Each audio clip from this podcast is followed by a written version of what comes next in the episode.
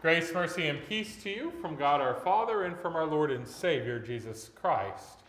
Amen. If you're the kind of person that likes to get noticed, I have a solution for you. I can almost guarantee that you'll get noticed if you do one thing get yourself a nice, large face tattoo. It will get you noticed. Yes, get a large amount of ink right up somewhere close to your eyes. For even those who have tattoos other places will stop and take notice of somebody that has the audacity to get a big face tattoo. When you see, a face tattoo, it can't be hidden well. What's there will always be seen, more or less. It's not only permanent, but it's permanently visible. Now, as you might have guessed, I didn't really call you here today to suggest that you get a face tattoo. No, I haven't opened up a little tattoo parlor in town or something like that. Instead, I wanted to draw attention to this idea of having a visible marking on your face because it will help us to catch a detail of our reading from Revelation that we might otherwise not notice.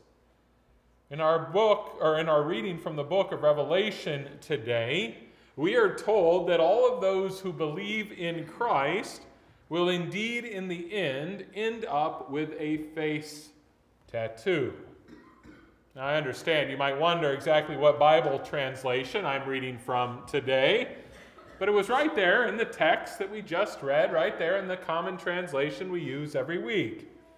In the midst of talking about God's people living there in the glories of the new heaven and the new earth, it says this they will see his face, and his name will be on their foreheads.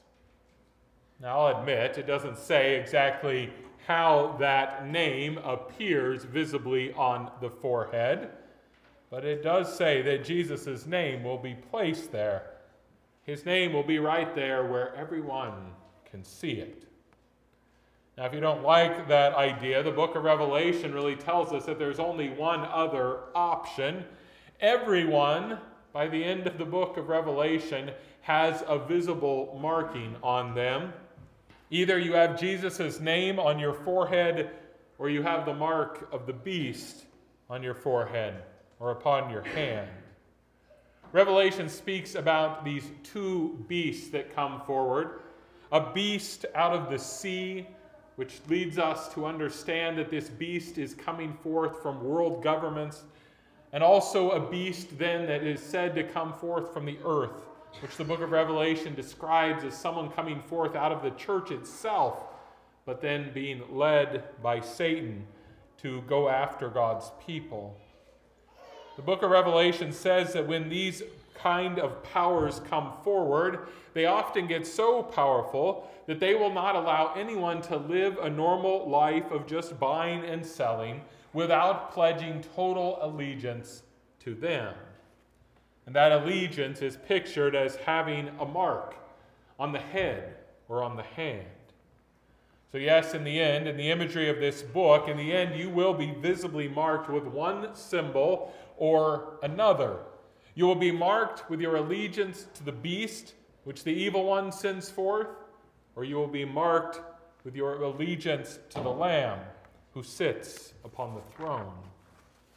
And these marks of allegiance in the end are a sign of who owns you. They are brands in the sense of how one might brand their livestock in order to designate that that livestock belongs to them. Yes, these marks say of the person marked, This one is mine. Now, we all, especially as independently minded Americans, like to think that we simply answer to no one, that we are owned by no one.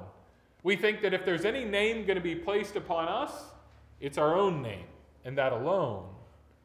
But the book of Revelation is quite clear that either we are owned by the dragon, who is Satan, or we are owned by the Lamb who is Jesus. But this is where we have to get over our own troubles with hearing this word about being owned. For in the end, being owned is about belonging to someone, and therefore being owned by someone is not a bad thing if the one who owns you is good. To put it simply, if you're owned by Satan, it's a terrible thing. But if you're owned by Jesus, it's the best thing ever. It means you belong to him. It means that he has chosen you that He has chosen to be responsible for you and your life. It means that He has sacrificed Himself in order that you might be well. Do you remember these words from the Catechism explaining the meaning of the second article of the Apostles' Creed?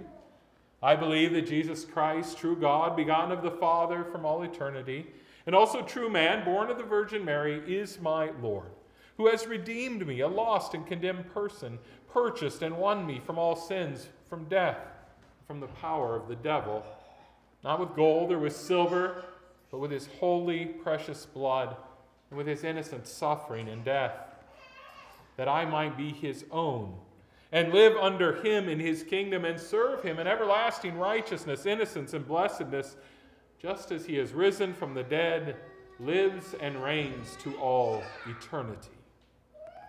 Yes, you're owned by Jesus. Why? Well, because he's purchased you.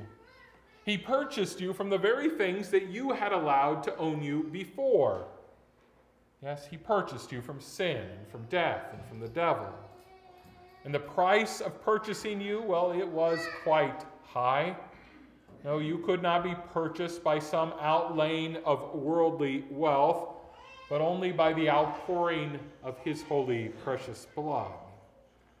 Jesus did this for you in order that you might be his own, that you might get to live under him in his kingdom now, that you might get to serve him in everlasting righteousness, innocence, and blessedness forever.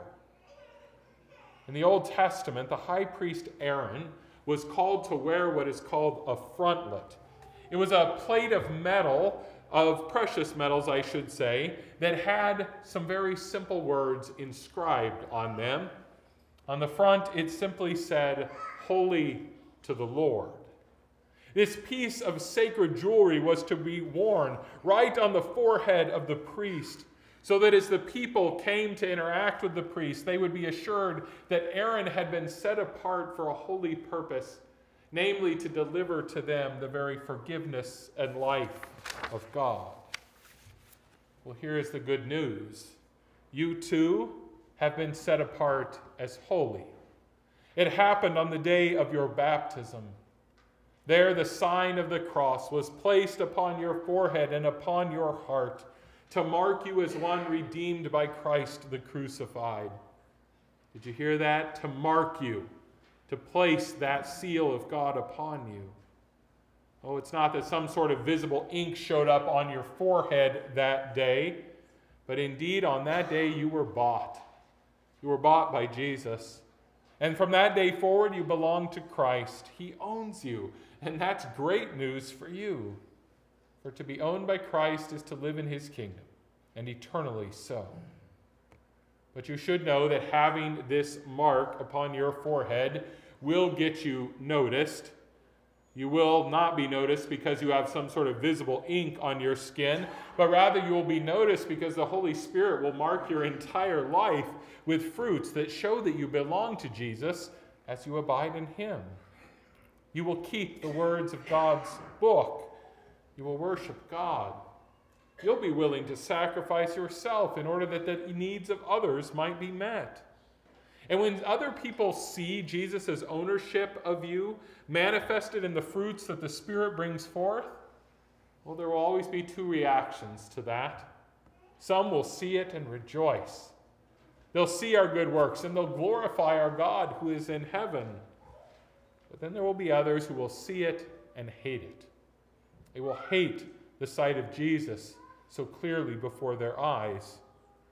And that sometimes will mean that both individuals and it could be even larger organizations like human governments will try to stop that manifestation of Jesus from being manifested anymore. But when that happens, or if that happens, you need not be afraid. For in the end, you need not fear the people that hate Christ.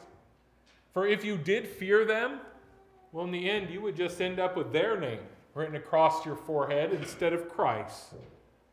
They would want to own you. And that would be bad news indeed.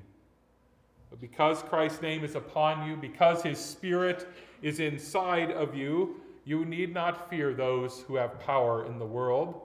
You need not receive the mark of any beast. You need simply to rest, knowing that you have been redeemed by Christ, that the sign of the cross was placed upon your forehead and upon your heart, that the very body and blood of the conquering Christ go inside your mouth.